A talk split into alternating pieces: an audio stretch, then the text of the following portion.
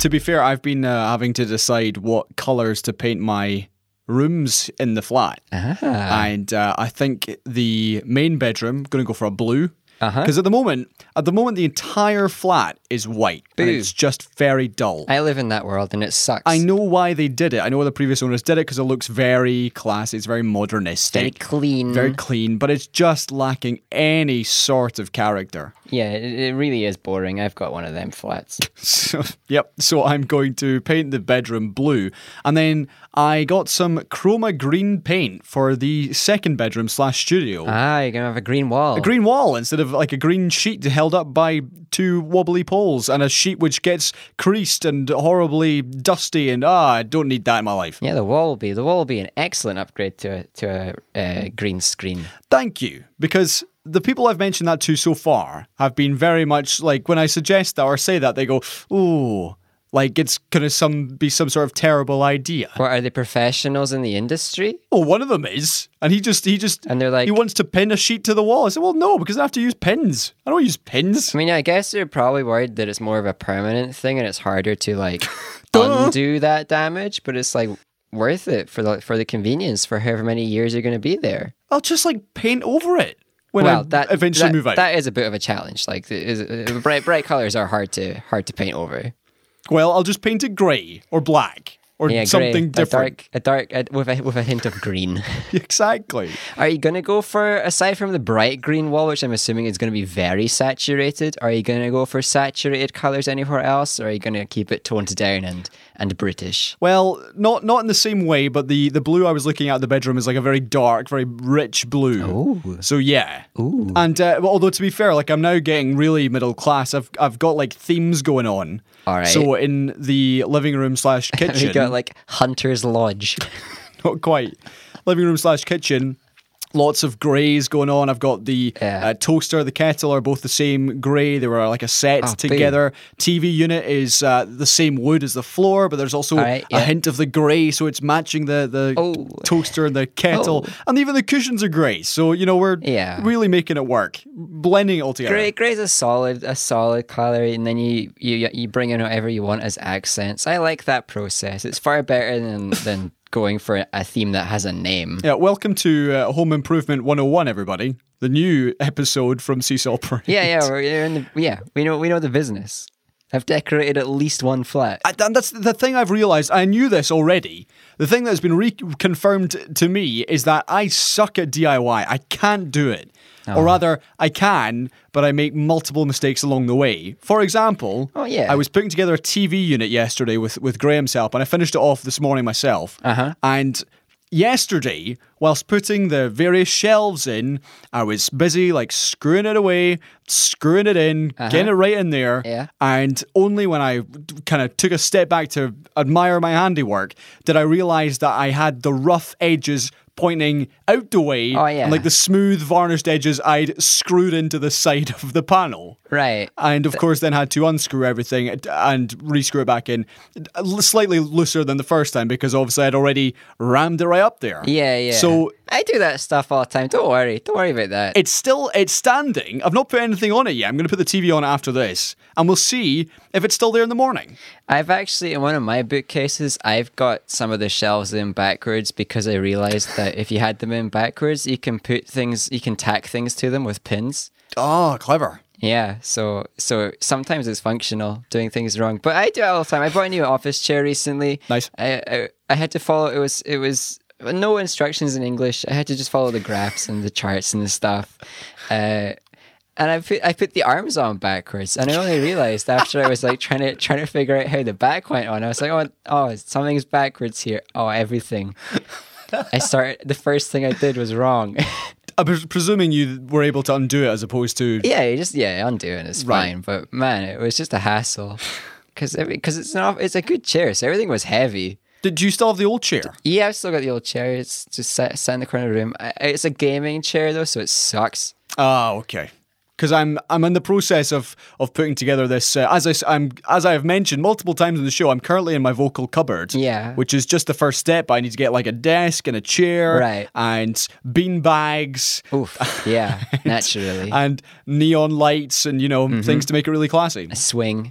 Do I get bean bags? You be, everybody needs beanbags. I mean, when was, the, when was the last time? Eat the beans. When was the last time you sat in a good beanbag? It's been a while since I sat in a good beanbag. I've sat in a disappointing beanbag within the last year. And that's just sad.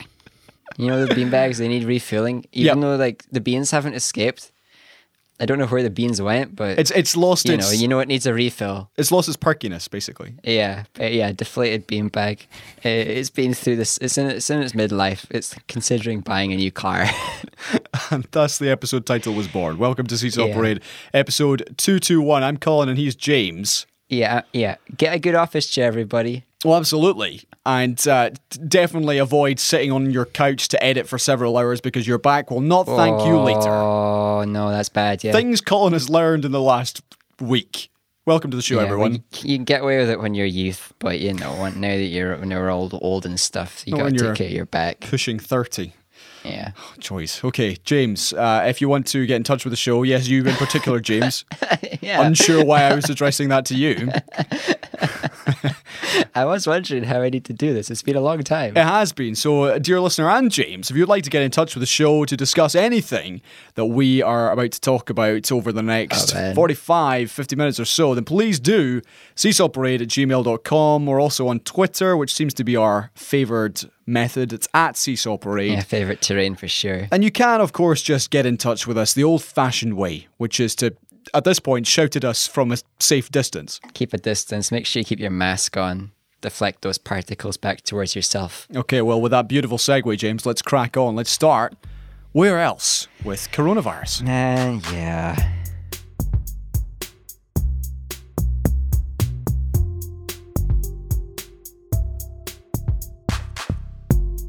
I want to put it out there just to start with. I'm sorry. Last time we recorded, I said that the the infection rate hadn't taken off yet, and I cursed us because now it has, and it's all my fault. You jinxed it, James. Okay. Yeah. This is the news. The U K has recorded six thousand six hundred thirty-four oh, new man. coronavirus cases today. This is Thursday night, and the government has confirmed this is the highest figure since mass testing began. Another forty people have died in the last uh, within the last twenty-eight days of testing positive for the virus, and the overall number is now close to four hundred twenty thousand across the U K. Oof. Yesterday, Scotland recovered uh, or rather recorded its highest number of COVID cases since the start of the pandemic. Now, we must add a caveat here. We must add a caveat. Right. In that all the testing is happening now. There was very little testing oh, yeah, at the start yeah. of the pandemic, and the number I keep seeing is that experts believe at the peak it was something like one hundred thousand people were being infected a day. Yeah, yeah. So we've got more tests now, so the positive numbers are high. But caveat in your caveat, uh, the percentage of positive tests is still pretty high, it'd be like higher than the crisis number. Okay. So we still got about, I think it was in Scotland, seven percent of tests were coming back positive on a given day, which is a, a lot. Um, for considering how many tests there are, that's still a big number coming back positive. Yep. Uh, so yes, the number isn't as scary as it may seem compared to what caused massive problems the first time around, but it's still pretty scary. So be scared.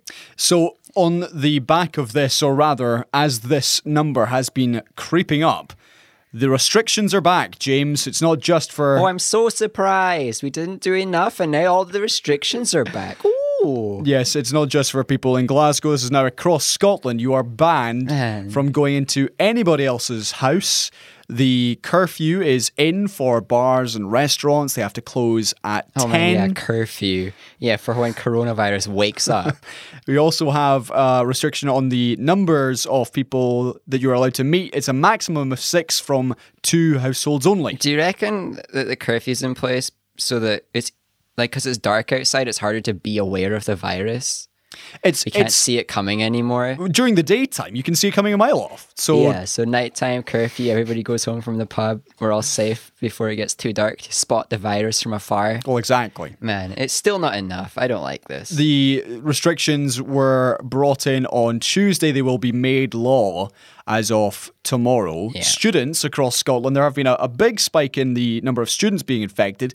Cases at Glasgow University, uh, I believe Dundee and also St Andrews, students have been banned from going to the pub and have been told not to have any parties. They're also not allowed to return home to see their parents. Yeah, they're all stuck in their little dingy halls that they should have never gone to in the first place, but they were told to get just in case they were allowed to go to uni in person, so they did actually uh, commit to running that rent. So of course they're actually going to go and live there, and then it becomes a hub for the virus. It's like all this could have been avoided if we just committed to distant learning for each universities a long time ago and told everybody, forget about in-person learning, don't worry about it, don't commit yourselves to contracts for renting tiny little rooms.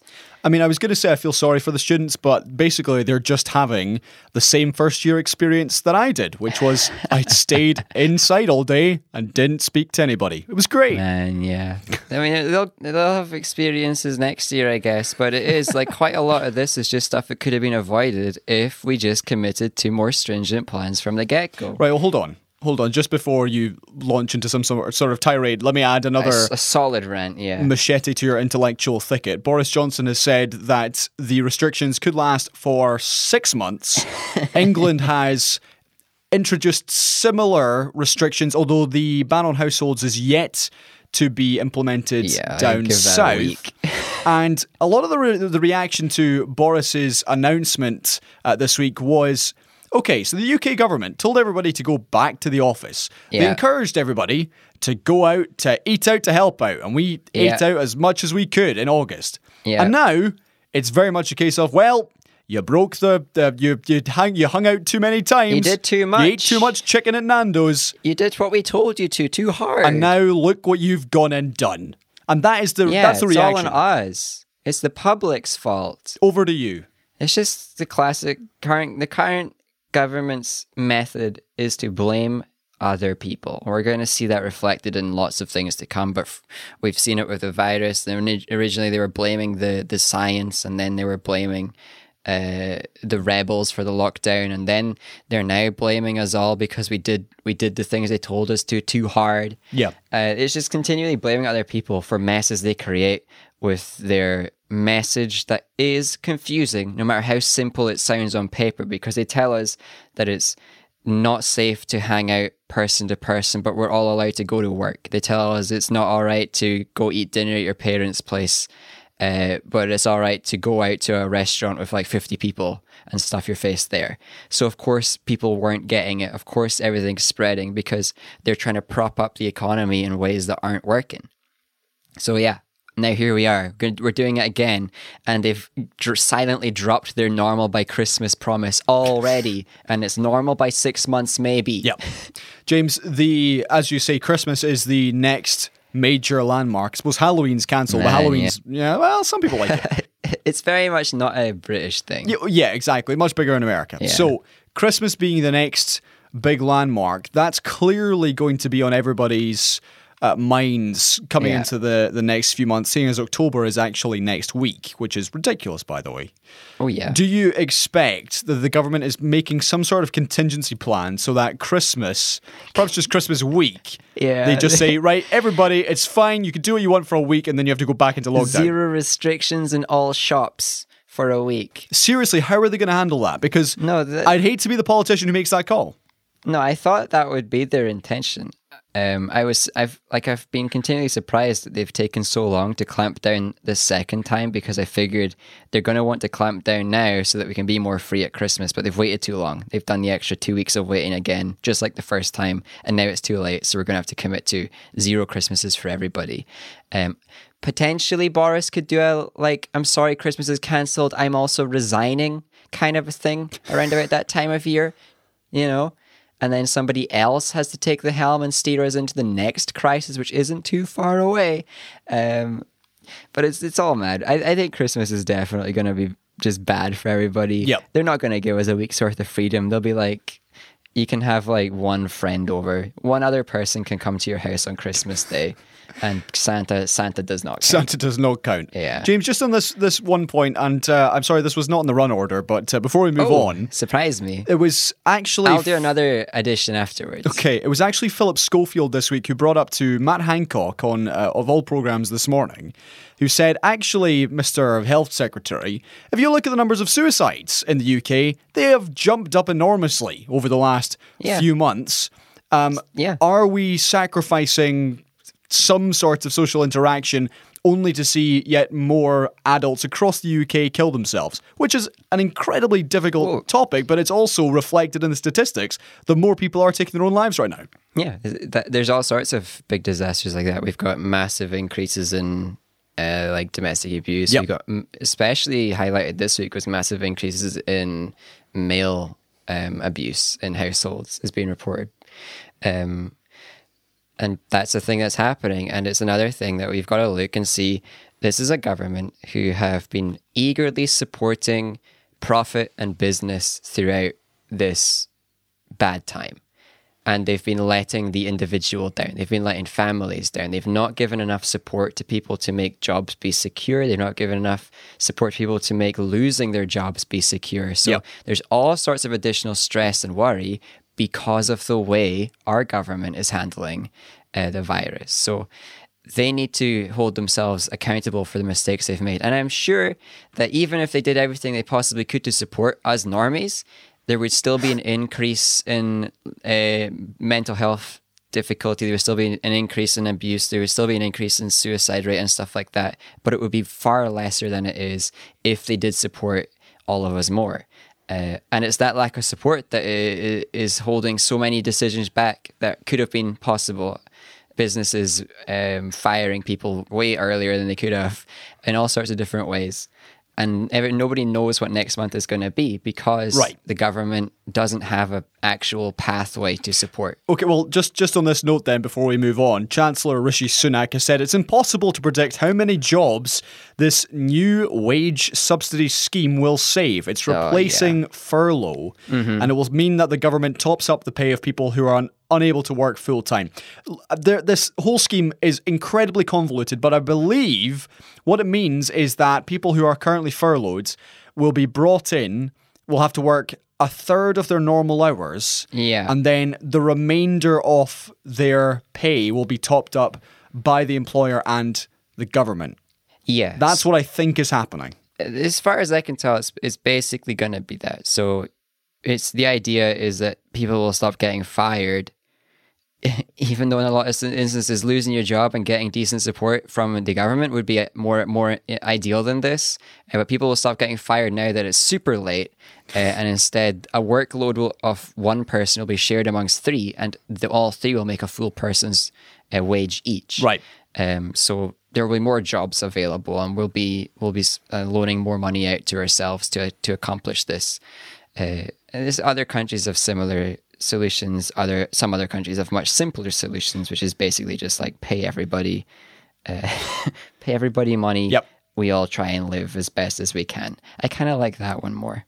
Okay, one final British story before we move on, and it's over to Brexit because that's still oh, yay. creeping around the corner. Oh, wow. This is the news that, according to Michael Gove, mm-hmm. the Chancellor of the Duchy of Lancaster... Which is a real job. It is. Massive queues of up to seven thousand lorries could be seen outside Dover if hauliers fail to prepare for changes yeah. to custom rules after Brexit. So, James, mm-hmm. here is the government preparing to blame lorry drivers and haulage companies for when everything becomes yeah. a disaster on January first. So, what did you think of this? This was, a, by the looks of things, was a letter that was leaked. But whether it was leaked by somebody in the government or somebody at the haulage firms, I don't know. It's it's not surprising that they're deflecting blame already and that they're planning their strategies for how to blame other people. Um, when no deal does happen uh, and the government has given everybody zero days to prepare and there is actually no instruction from the government for what to do and there, there there's nothing that we could have done because the government hasn't actually done anything to prepare us. Yep. Of course, everybody who's not prepared will get the blame. And the government will pretend that they've given all the notice that we needed, that, and they'll pretend all that they've given all the notice that our infrastructure needed. But they're still making stuff up completely. They're still planning to break uh, international rules. They still have got no idea what the situation, or the border between, or the border, which is going to happen between uh, mainland and Northern Ireland is going to be. Correct. They're trying to invent a new, another whole new border in Kent of, uh, like, well, not of all places, unsurprisingly, I guess, uh, because just more internal borders is the only solution they have. So there's all sorts of hoops to jump through. Nobody's going to be prepared, but the government won't take the blame. Nobody uh, within government is resigning, but we're seeing all sorts of resignations from all sorts of civil servants, uh, I, I guess, kind of, so that they can't just, you know, take the blame. The government can't just be like, it was their fault because they've already left. But man, it's going to be mental. It's going to be so bad. One final thought before we move on. Boris Johnson's the Prime Minister of this country. That would be bad enough if Brexit was the only thing happening. Yeah. But combine this with the coronavirus pandemic. Is there any Prime Minister in the last twenty years more ill-suited for these tasks Man. than our current incumbent? I don't think there's any minister... Well, actually, there's probably one minister in government. There's, there's two other people in government that would be worse than Boris. Who? Uh, Grayling, for one. Okay. And I can't remember the other dude's name. He's, he's trash as well, though. Like, just prone to corruption and being misled and getting paid off. To be fair, Matt Hancock would not be a good P M either. Matt Hancock would be trash. They'd all be trash. Everybody that hasn't quit and hasn't or hasn't been fired is trash at this point. What, just just at this point, what did you think of all the former prime ministers coming out to say, hold on a second, government. Too late. We do not support breaking the law. Too late. You're trash. Right, no, but why why were they all doing it? Literally, it was it was Theresa May, it was Tony Blair, it was Gordon Brown, like John even, Major. Even David Cameron crawled out from his like hole in the ground to tell us all about his thoughts. Why? So so that they'd get a little bit of a boost in their public perception, probably. They, they weren't actually going to have an impact. Uh, they, there's no way anybody with a vote was going to listen to them. So they just wanted a little a little moment in the headlines, like, we we don't support this government, so that when it all does go wrong, they can swoop back in and try and claim power again and be like, it was the fake Conservatives that made everything bad. Look, we called them out repeatedly this one time. Uh, and then they'll get regain control and the love of the people and the adoration of, of uh, a nation yet again. But it, it's all a mess. Boris and his hiding and his not talking to people and his going on secret little vacays to witness a baptism or whatever it was, and then lying about that, and then nobody actually caring that he lied about that. Nothing surprises anymore. It, it, it's shambles after shambles. It's so bad that that I can't keep up, and I try pretty hard to keep up.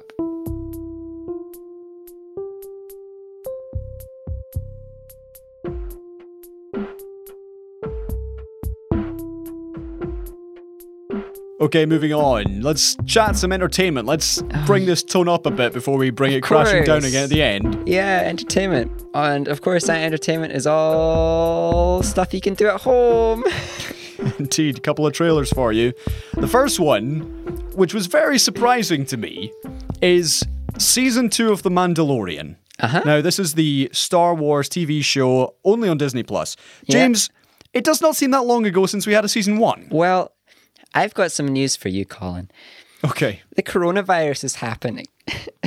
So, the coronavirus is happening, so everybody uh, in the in the media industry has realized that films are a huge, big risk right now. Okay. So let's just put out as many T V shows as possible, right, as quickly as we can. If you notice that Warner Brothers are announcing like four or five series that are being picked up or renewed. Yeah. They're doing a Suicide Squad. What is it? The Peacemaker thing with John Cena and James Gunn. Like, there's all sorts of T V really? shows being in. Yeah, he's getting a, one of the characters in the Suicide Squad is getting a already T V show. Getting a prequel T V series. Wow! Because all of the big film industry um, folks have realized that the only way to get good money right now is streaming. Yep. So they're all trying to get their shows onto the screen. Okay. And then they can reintroduce all those characters back onto film, right, when the time comes, and it keeps the directors ingratiated. There's even like a Dune series coming out. Is there? Yeah. Goodness sake. Right, before we get to that, hold on. Everybody's putting out T V okay, for the hold films. On. First of all, season two of The Mandalorian has a trailer. Here's a clip. Oh, yeah. We're talking about that. Show me the one whose safety deemed such destruction. You must reunite it with its own kind. Where? This you must determine. The songs of eons past tell of battles between Mandalore the Great and an order of sorcerers called Jedi. You expect me to search the galaxy and deliver this creature to a race of enemy sorcerers? This is the way. James, first question of many. Yes, yes. Season one, tell me if I'm wrong, was... I want to say like November last year. It was it was pretty recent. It was it was the launch of Disney Plus, which was either the tail end of last year or the start of this year. Was it? Well, wait, hang on. Did it get? Did it get? It was for the. It was nominated for things in this year's Emmys. Yes, so, it was. Yeah, it's within a year ago. So how has this happened so fast? Like usually, season twos take forever to get happened. to well, get they, happened. To get happened. I'm assuming it's because it was greenlit before season one even finished. Right. Two, because they don't actually have to go to any locations because all yep. the location stuff is virtual on a really cool screen. I saw that. That was cool. Yeah. Um, I saw it before you. Uh, oh, that was bad. I, so bad I laughed. Wow. Uh, okay. Yeah. It's not a competition, James. Yeah, I'm I'm the nerdy one. Right. Uh, Sorry. No, this so is it's a... because production is cheap for them. Uh, it they is. already had the story planned. They'd announced the characters. Everything was already done, basically, for right. scripting. So. Trailer. What did you think? Looks, looks all right. Should be about as good as the first one, I reckon. They've given away what the whole driving plot of the season is, which could be good and could be bad, depending on how long it takes the show to actually get there. It, it's it's hopeful. I like how I like the, the plan they've got to tie in Uh, the characters that have been announced, because we know some characters from the other uh, T V productions are going to be in this one now. So I think it all makes sense. Okay. I thought the trailer was fine. Yeah, fine. There was uh, the appearance of Sasha Banks, who is a W W E wrestler, as the female Jedi, just chilling in the middle fifteen seconds where they talked about Jedi for an inexplicably long period of time. Yeah, I, one thing I don't understand about most of the new Star Wars stuff is how nobody knows what the Jedi are, even though it's only been uh, canonically like not even a whole lifespan since the Jedi were ruling a lot of stuff. Right. Or not ruling a lot of stuff, but yeah, everyone, everyone far more, is a bit far like, more populous. This strange creature or like, nation called uh, Jedi. What are they? Jedi... Are they a species? We don't know. They're lost to the histories forty years ago. Like, does nobody in Star Wars land write stuff down? I don't, I don't, I don't get it. And it was a problem I had with the sequel films as well. So I don't see how the Jedi are such a a, a mystery after after forty-ish years. I don't know. And not even a lifespan. Because if you think about it, Luke Skywalker had to be born at the downfall of the Jedi, because that's what happened. And then everything else has happened within his lifespan, which got cut short. Just saying. So it's not that long since the Jedi were at a massive peak of influence. How are they so mysterious? It's a strange one, James. But anyway, I thought I thought it was yeah, fine. So it was in this trailer, and it made me angry. Okay. Right. There, there's another trailer um, to talk about, and this uh, one yeah. is WandaVision. This is the yeah. first Marvel T V show to hit Ooh. Disney Plus. And it's actually starring people from the actual movies, which is a new one well, for Marvel. Wait, Agents of S H I E L D is technically on Disney Plus? No, but they, they never had actual characters. It wasn't made for Disney Plus. No, but, no, but they, they didn't have actual characters that you'd see on the big screen. It was all it was all T V stuff other than Agent Coulson. Nah, yeah, Agent they Coulson, the, the main the main character from Marvel. Okay, okay. Anyway, here's a trailer. Wanda and Vision. Aren't we a five pair? This is our home now. I want us to fit in. Oh, this is gonna be a gas! Where did you two move from? How long have you been married, and why don't you have children yet? Our story. I think what my wife means to say is that we moved from... Moved from where? Married when? Damn it, why? Oh, Arthur, stop it. Stop it. Stop it. Stop it. James, I'm going to hit you with my thoughts. First of all, I thought this looked really interesting. Yeah, it did. Yeah, I agree. I will give Marvel credit because, honestly, I have no idea what really this show is about or the narrative structure of it or what is really going on. And that's great because yeah. everything else that Marvel have ever really done is very formulaic. That being said, they're... most of the season ones of their previous Marvel T V shows, I'm talking Jessica Jones, Luke Cage, and in particular Daredevil season one, have all been very, very good seasons of T V to a certain point.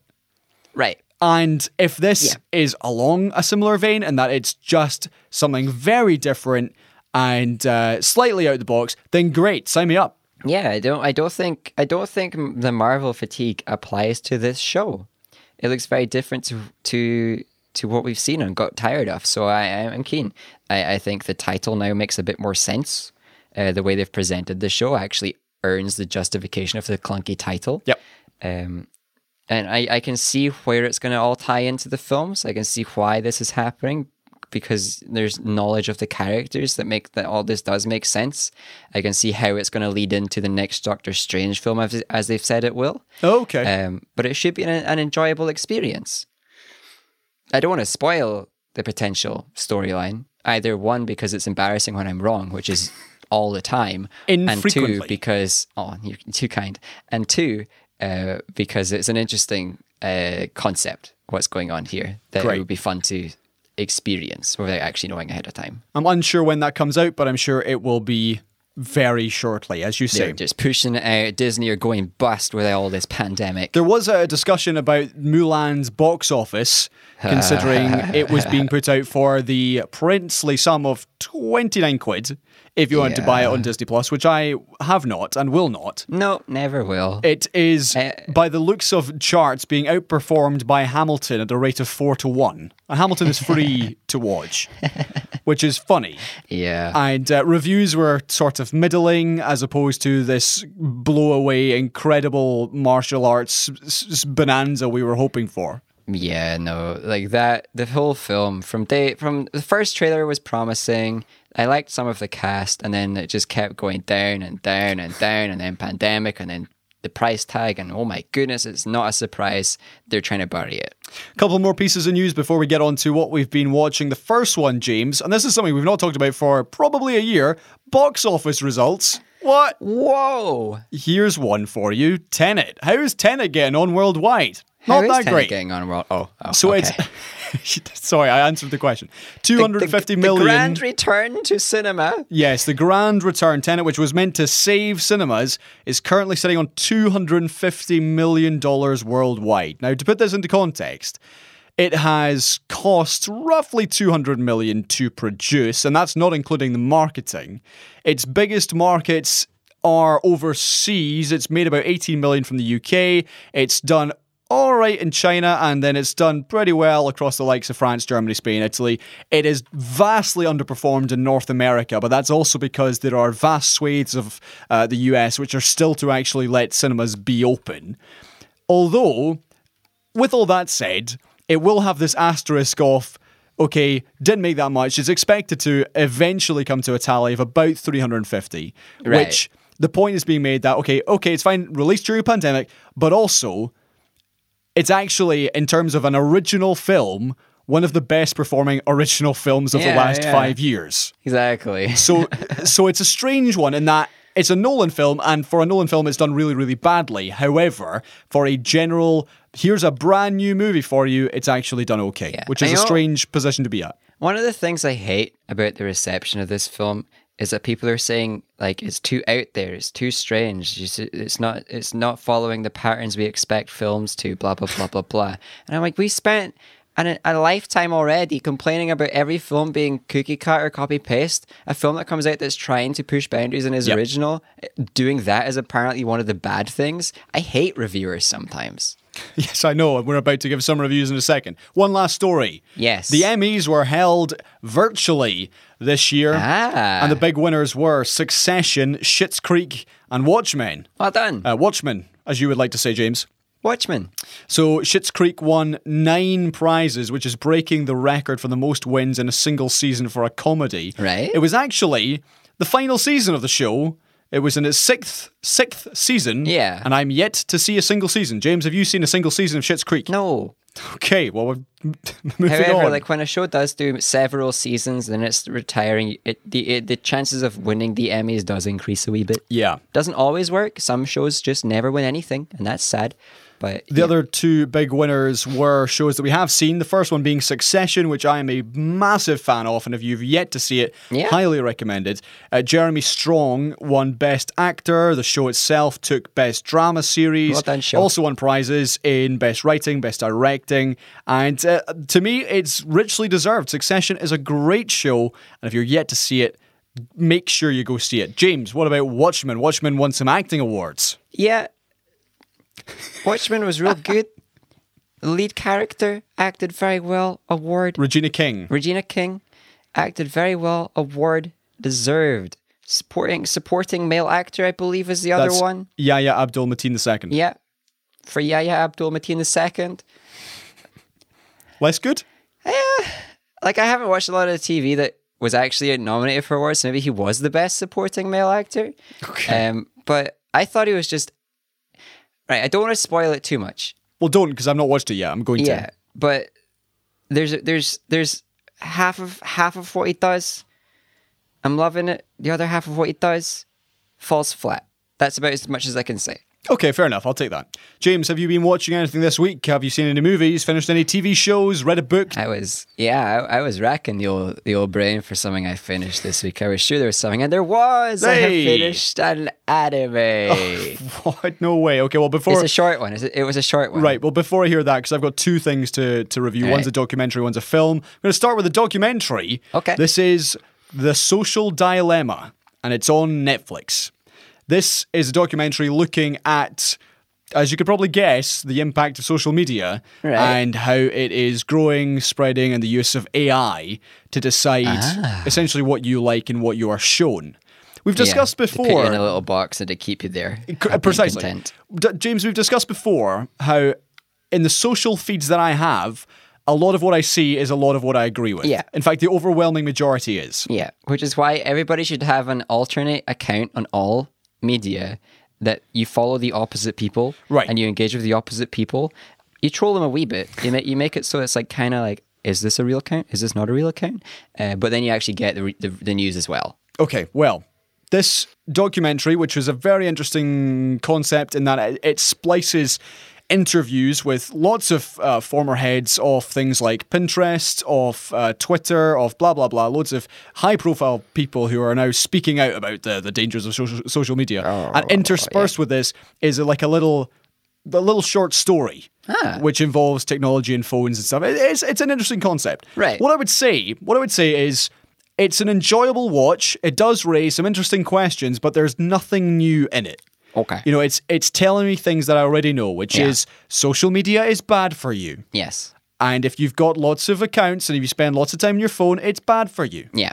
And if you follow certain things, you're going to end up pretty radicalized one way or the other. If you surround yourself in some sort of cocoon of only things that you agree with. And the A I that is running these programs and platforms is doing that for you. Yeah. It is it is putting you in this little box and it's it's identifying you as a person and knows what you like and shows you more of what you like. Yeah. So as a documentary, is it revolutionary? Absolutely not. Is it worth watching? Yes. And it's only ninety minutes long. All right. It's a nice one to like have on in the background. You'll learn something new and you may consider deleting your Facebook. Oh, yeah. Which, yeah, you know what? I don't really use Facebook anymore, so yeah, I can go. We don't need to worry about that too much because Facebook are threatening to stop existing in Europe if we don't ease up on the old restrictions. No, so they, might, they might delete Facebook for us. Okay, right, James, your anime. What did you watch? I watched an anime called Therme Rome, and that might sound a wee bit like I'm doing a poor Latin accent, and it is because it's, an, it's, it's about a Roman dude who builds bathhouses for a living, and wow. he's down on his luck. He's getting fired. And he's, he's, he's, this is a story of how he turns things around, and he turns things around by accidentally time traveling by bath, and also traveling by bath to modern day Japan and learning That's... all sorts of things about bathing. Wow. Yeah, and it sounds really dumb. That sounds wild. Yeah, it sounds really dumb. Episodes can be pretty short. To pr- like, I think thirteen minutes was about the longest an episode was. It's an absolute blast to watch. It's just so, and it's, it's it knows it's dumb. Because it, okay. it's got the laziest animation I have ever seen. Characters don't like change their posture. Their arms wow. kind of just move in and out of frame. Uh, they use the same. They use the same like animations for the same thing over and over again. Background characters are really inconsistently drawn in the art style. Some of them have very modern, like cyberpunk style designs occasionally, just thrown in there for a giggle. And you can tell that the animation team were just having an absolute blast doing the dumbest possible way to present things. So the okay. bad animation actually. actually becomes a tool. It becomes hilarious. Interesting. Um, one other highlight for me is the outro song, which is an absolute banger, and I'm going to send it to you after the podcast if, if you remind me. Sounds great. Okay, I saw Bill and Ted Face the Music oh. in Cineworld today at Silverburn. Oh, along you went, with, you went out to the I did. to the mysterious outside world. Along with about five other people on the screen. Let me tell you, James, this is a very, very bad movie. And oh. it pains me to say that because it's Keanu. Now, yeah, and he's a good guy. Caveat is my word of the day. And here's my caveat. If you like Bill and Ted and a, yeah. you liked the original films, I'm sure this is great. I'm sure you're eating up yeah. every single second. Yeah. But to me, it was just silly and not in like a fun, silly way. Not like a, a I don't know, Steve Carell doing silly things, funny kind of way. Right. It's if you if you get Bill and Ted and you're in that world and you find their humor funny, I'm sure you'll love it. Right. You'll love it. You'll love it and love it. Mm-hmm. But for me, it was just silly people doing silly things that weren't funny, and even little th- the thing that really bugged me because the whole. The whole concept of the movie, spoiler, is that they have to write a song to save the world. Yeah, this has been established. They actually, in the previous film, we were told that they did that. Right. Okay, in this movie, there are lots of people, lots of... They, they travel back in time and they meet lots of famous musicians. Right. Also, Kid Kid Cudi is also in it, so there's that. Uh-huh. And mm-hmm. uh, all of these musicians obviously have parts of the movie where they're playing their instrument. Right. But of course, these are all actors. They're not musicians, and they can't play their instrument. And... The the syncing, syncing with a Y. Oh, the audio. Syncing of somebody fake playing and the actual music. It's so bad. It's yeah. It's incredibly off-putting. I've actually heard that about the film already, that the audio editing was really bad. It, it, it is all over the shop. It's so bad yeah. in that it's it really detracts from the movie because you're saying, okay, there is Mozart playing on the piano, but his literally his hands are just waving in the air, and yeah. he's apparently playing his fifth concerto, and it's yeah. it's horribly mixed, it's horribly synced. The jokes aren't funny. Mm. I maybe laughed twice, and it wasn't because of Bill and Ted. It was because of a robot called Dennis. So, oh yeah, I've heard good things about the robot. The to robot, be fair. Like honestly, the robot is the highlight of the movie. The rest of it, I just thought was absolute rubbish. Couldn't wait for it to end. I'm, I hate to say that because Keanu Reeves is a is a gem and is a joy and is a treasure, but this film is absolute garbage. Right. Don't go and see it. Oh, unless you're a Bill and Ted fan, in which case you're actually going to enjoy unless it. You're a, yeah, yeah. Unless you're a Bill and Ted fan, in which case I'm sure it is everything you ever hoped and dreamed for. But for yeah. me, yeah. absolute nonsense. And um, yeah. Yep, that's uh, ninety minutes I won't get back. If anybody out there wants a, a review by a Bill and Ted fan, or fans, that is. Uh, Red Letter Media, I've watched their review of the film uh, already. They're, they're half in a bag review, and they're act- they actually do engage with the originals in a in a nerdy kind of a way, and it's a much more nuanced review. So don't worry, Colin saying it's trash is because he doesn't like the whole thing. Right. Other people do actually enjoy it, and they yeah. can forgive the bad audio, even if they do poke fun of it. I am aware that I am very much against the critical opinions of this movie. I've just checked. It's actually eighty-two percent on Rotten Tomatoes, which to Oof, me is wow. mind-boggling. That yeah, film that's is... mind-boggling having heard the Red Letter Media review. I wouldn't expect it to be that high. I was thinking a solid five. I mean, that film, it's nowhere near that level, but hey-ho. If you like Bill and Ted, yeah. great. I've got one question for you. We got two, the two male leads, because there's a lot of other people in the film, and then there's like there are. the princesses who kind of just get disappeared a wee bit, but that's fine. Yes, they do. We'll not forget. We'll forget. We'll forgive them a wee bit of weak female character writing because they've got other ones too. Um, oh, the characters are are all thinly sketched outlines. Yes. Uh, so so we've got Keanu Reeves, and we've also got Alex Winter. I've got to ask, who does the better job of acting? Eh, I'd say Alex Winter, actually. Yeah. Although, uh, when was the last time you saw him acting? I don't actually remember seeing him in anything else, so I don't know. Exactly. He doesn't. He, he came out of acting retirement. He usually just does documentaries and stuff. Wow. And he's a director and producer and things like that. And he carries this film, as far as I'm aware. I've not seen it. He was, yeah, yeah, no, honestly, the between the two of them. One, the only one putting in effort. Yeah, I mean, Keanu was just Keanu. And he is he is someone... Keanu just like doing his like lazy man's Keanu. He is someone who unfortunately falls into the, the category of, when I see him on screen, I just think, oh, it's Keanu Reeves. Yeah, it's Keanu. Or unless yeah. he's in John Wick, in which case he's John Wick. But the rest yeah, of somehow, the, yeah. the rest of the time, he's just Keanu. So, yeah. no, I, I... Sorry, I've spent a long time in this review, but no, don't. Just don't. Unless you love Bill and Ted. Or, yeah, or if you really want to admire Alex Winter acting again, because he hasn't okay. done that very much. Okay, well, talking of people going against the critical consensus, Izzy has been watching Enola Holmes and has been tweeting her review to us as a play-by-play. All right. So, James, I'm gonna I'm gonna take you through some of the highlights here. Close my eyes and get an image. Okay, so Izzy said, I've just put on Enola Holmes. Uh, this mm-hmm. is, by the way, the spin-off to any Sherlock Holmes people out there who are interested. Disliked instantly the fact that Enola is talking directly to the camera and that she explained Enola means alone in the first ten seconds. Yeah, yeah, I hate that too. That's really okay, clunky. I think this is meant to be a comedy. Not quite sure yet. The plot seems to be that Sherlock is to find their missing mother, Mycroft is to find a governess to educate and train Enola. I'm guessing Enola will not go along with this plan. Ah. The intermittent fourth wall breaking is becoming annoying. Everything is being explained to us, either through Enola telling us directly, right, yeah. or by flashbacks to the mother saying something. Right. Not a lot, uh, not a lot of explanation as to how certain things are happening. For example, how did this character actually find Enola in the depths of London? Tone is all over the place. If I wasn't doing this, I'd have turned it off by now, but I'm determined to get to the end of it. Conclusion. Right. Definitely right. more in the young adult genre, but this mm-hmm. no surprise. Girl is a rebel and into feminism is something that's been done so much already, it doesn't feel new. Hated the direct-to-camera fourth wall stuff.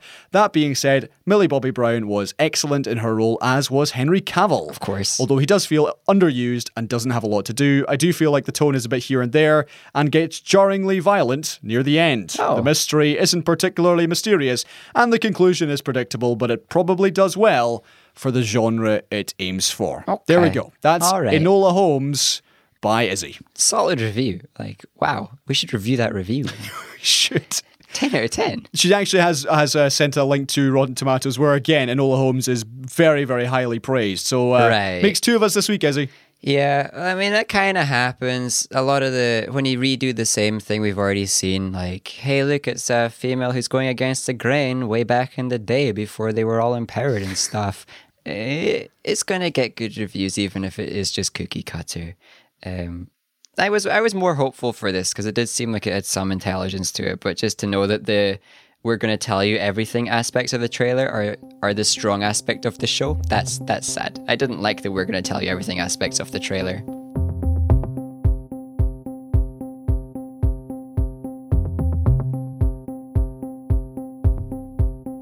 Okay, James, we're going to go over to the States to wrap up the show, starting with oh, the death of Ruth Bader Ginsburg. This yeah. was the U S Supreme Court Justice, the iconic champion of women's rights, uh, died of cancer at the age of eighty-seven.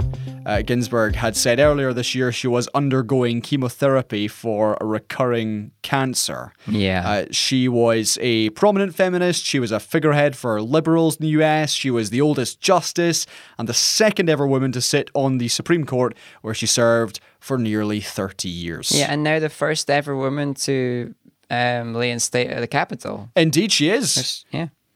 Uh, James, any thoughts on this? I mean, I know very little, to my shame, of R B G, well, no, but clearly was a massive uh, icon in the States. Yeah, like so, iconic status well earned through her uh, through her career in the States.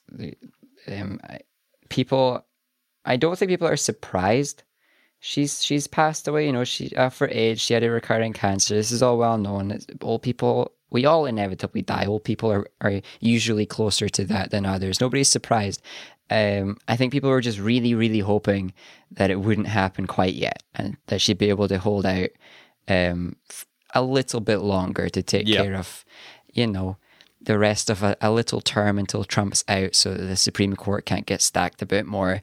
uh, because now there's a gap to fill um, in the Supreme Court, and Trump still being in power can try to really to just bash out a nomination, get a nomination approved, because even though uh, the exact same people uh, in the Senate, when Obama was, had an empty seat, were, were holding back his nomination and held it back so long that it, it didn't go through uh, because they said that and it shouldn't happen in an election year. They're now agreeing to just push out whoever Trump nominates in an election year. And generally people are just gutted because an iconic um, figure uh, in the States has died. And they're then double gutted because now Trump's got an uh, opportunity to get a third person yep. into the Supreme Court, the highest um, court, overruling all sorts of things, constitutional law, basically. And then with that, they the, the conservatives can look to undo a lot of progress. They can look to undo a lot of human rights progress and things like that. So it's like this could be massive, depending on uh, who goes in and who's got the control of the Supreme Court and what happens after or over and after the election. So it's something, another and yet another absolutely huge thing to keep an eye on in the States, because what happens there does affect the whole world.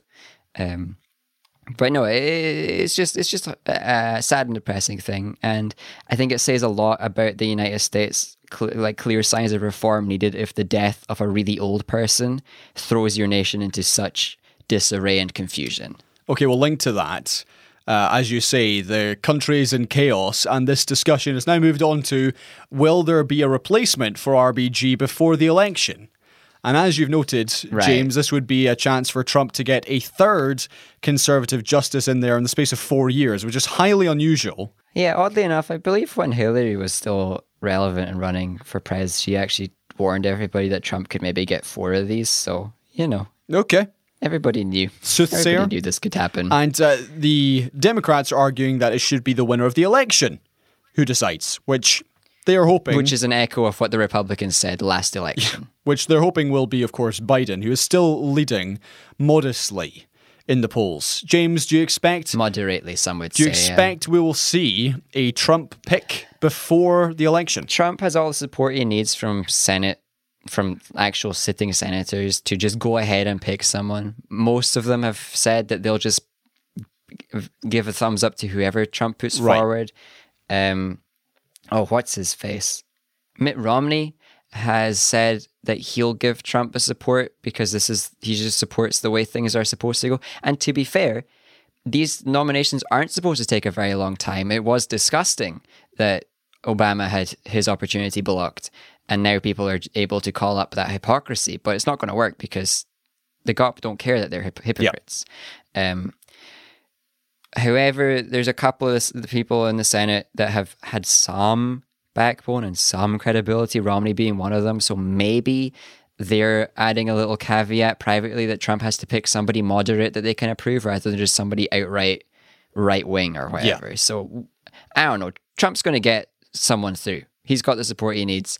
The question is, is he going to nominate someone relatively moderate or just an outright Trumpian? Okay, a few more stories to go. As previously mentioned on Cease Operate and confirmed again this week, Russia is seeking to denigrate former V P Joe Biden's presidential campaign, primarily using social media and influence operations. This is from the F B I director, Christopher Wray. Yeah, I think the F B I is a pretty good source. It is. And also, uh, apparently, the Chinese are doing something very similar, uh, sowing disinformation on social media. James, this yeah. has yet to be referenced or acknowledged by Trump or anyone in the campaign. Do you expect that that will change between now and voting polling day? Trump will say something big and stupid about it. He already has said a few big and stupid things, but not super recently. Um, but yeah, he'll say something huge, massive and stupid, and he'll probably invite Russia to keep doing it because they're doing what's good for the American people or something like that. I was going to say previously we've been, or I've been saying that Russia usually go for a, a chaos rather than an actual motive route. This time it looks like they actually have a motive because they're enjoying Trump's chaos. Yep. And the fact that Trump actually likes Putin. Oh, a lot. Oh, man, he, look, he looks up to the dude. Trump just likes dictators, one hundred percent. He just respects their power and authority. He wants to be one. He idolizes them. Uh, we've all, we all have been told that the only book he religiously reads is one of Hitler's speeches and stuff like that. Uh, so, yeah.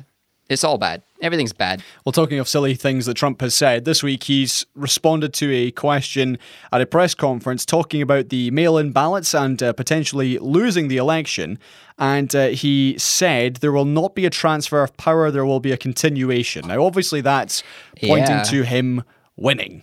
But also some people are saying he's he's refusing to say, actually, no, I'll go. I'll just, I'll, if I lose, I'll go. It's fine. Yeah, he's not going to say that. Uh He, and we are we have also been told from insiders that him and his team are making contingency plans to avoid the vote matching. They're trying to stack power in certain places, and uh, I, this is one of the reasons they're making mail-in ballots so so heavily questioned, is so yep. that once he does lose, they can just ignore it anyway and hope that there's no uh, uprising and there's not a coup or anything like that. So I mean, like, genuinely, that is the way it could go. Yeah, the Trump plan, if if he loses, is Uh, do all the damage right now, so that when I when I lose, it's easier to say the vote's invalid and just try and seize power. Um, it's not the dumbest thing he said, though, because the dumbest thing he said in the last week was that the coronavirus affects virtually no one. He did say that. Yeah, even though over two hundred thousand Americans have died. They have.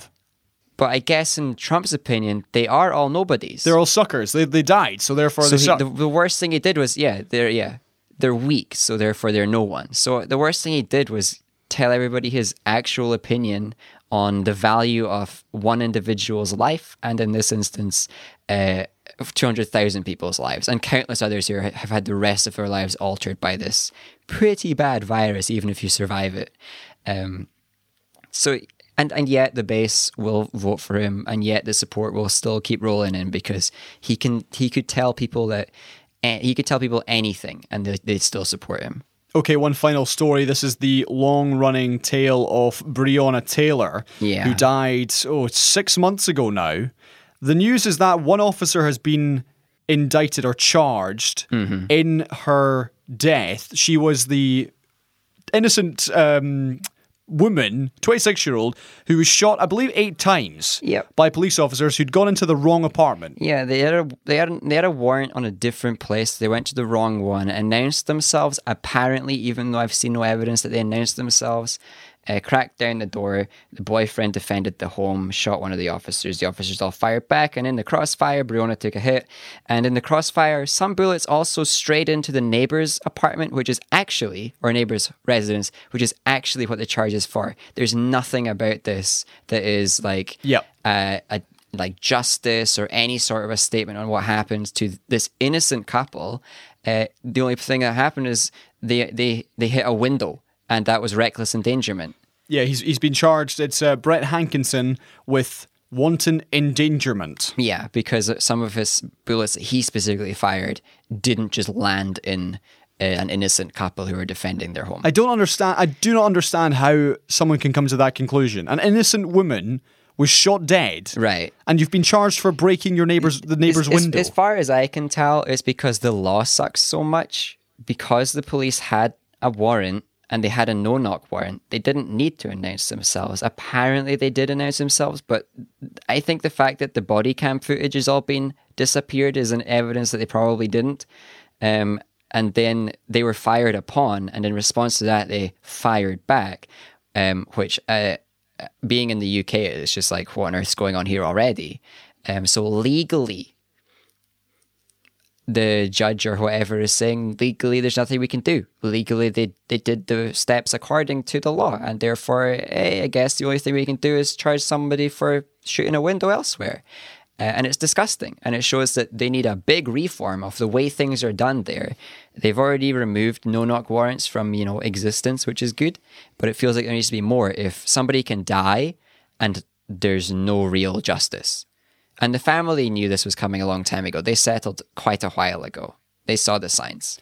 Yeah, um, so they settled. The family settled for for twelve million dollars, and that yeah. was uh, last month. Yeah. Just on, one final piece here before we wrap up. There have now been riots since that decision. Authorities have been pleading for calm, whilst activists have been vowing to fight with mm-hmm. police, with other people, with whoever gets in their way, yeah. uh, due to the anger and their outrage over this. Right, yeah, um, because there was a peaceful gathering, and then a few a few less intelligent people set fire to some bins or something, so therefore the gathering was declared unlawful. And as soon as you do that, everything falls apart.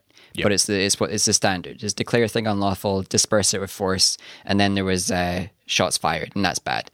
Um, but of course, there's going to be unrest. This has been she's been one of the major names being uh, recognized as a sign of the problems in America, and the fact that nobody feels like this is justice is of course going to cause major issues and major riots. So who knows how it's going to keep going.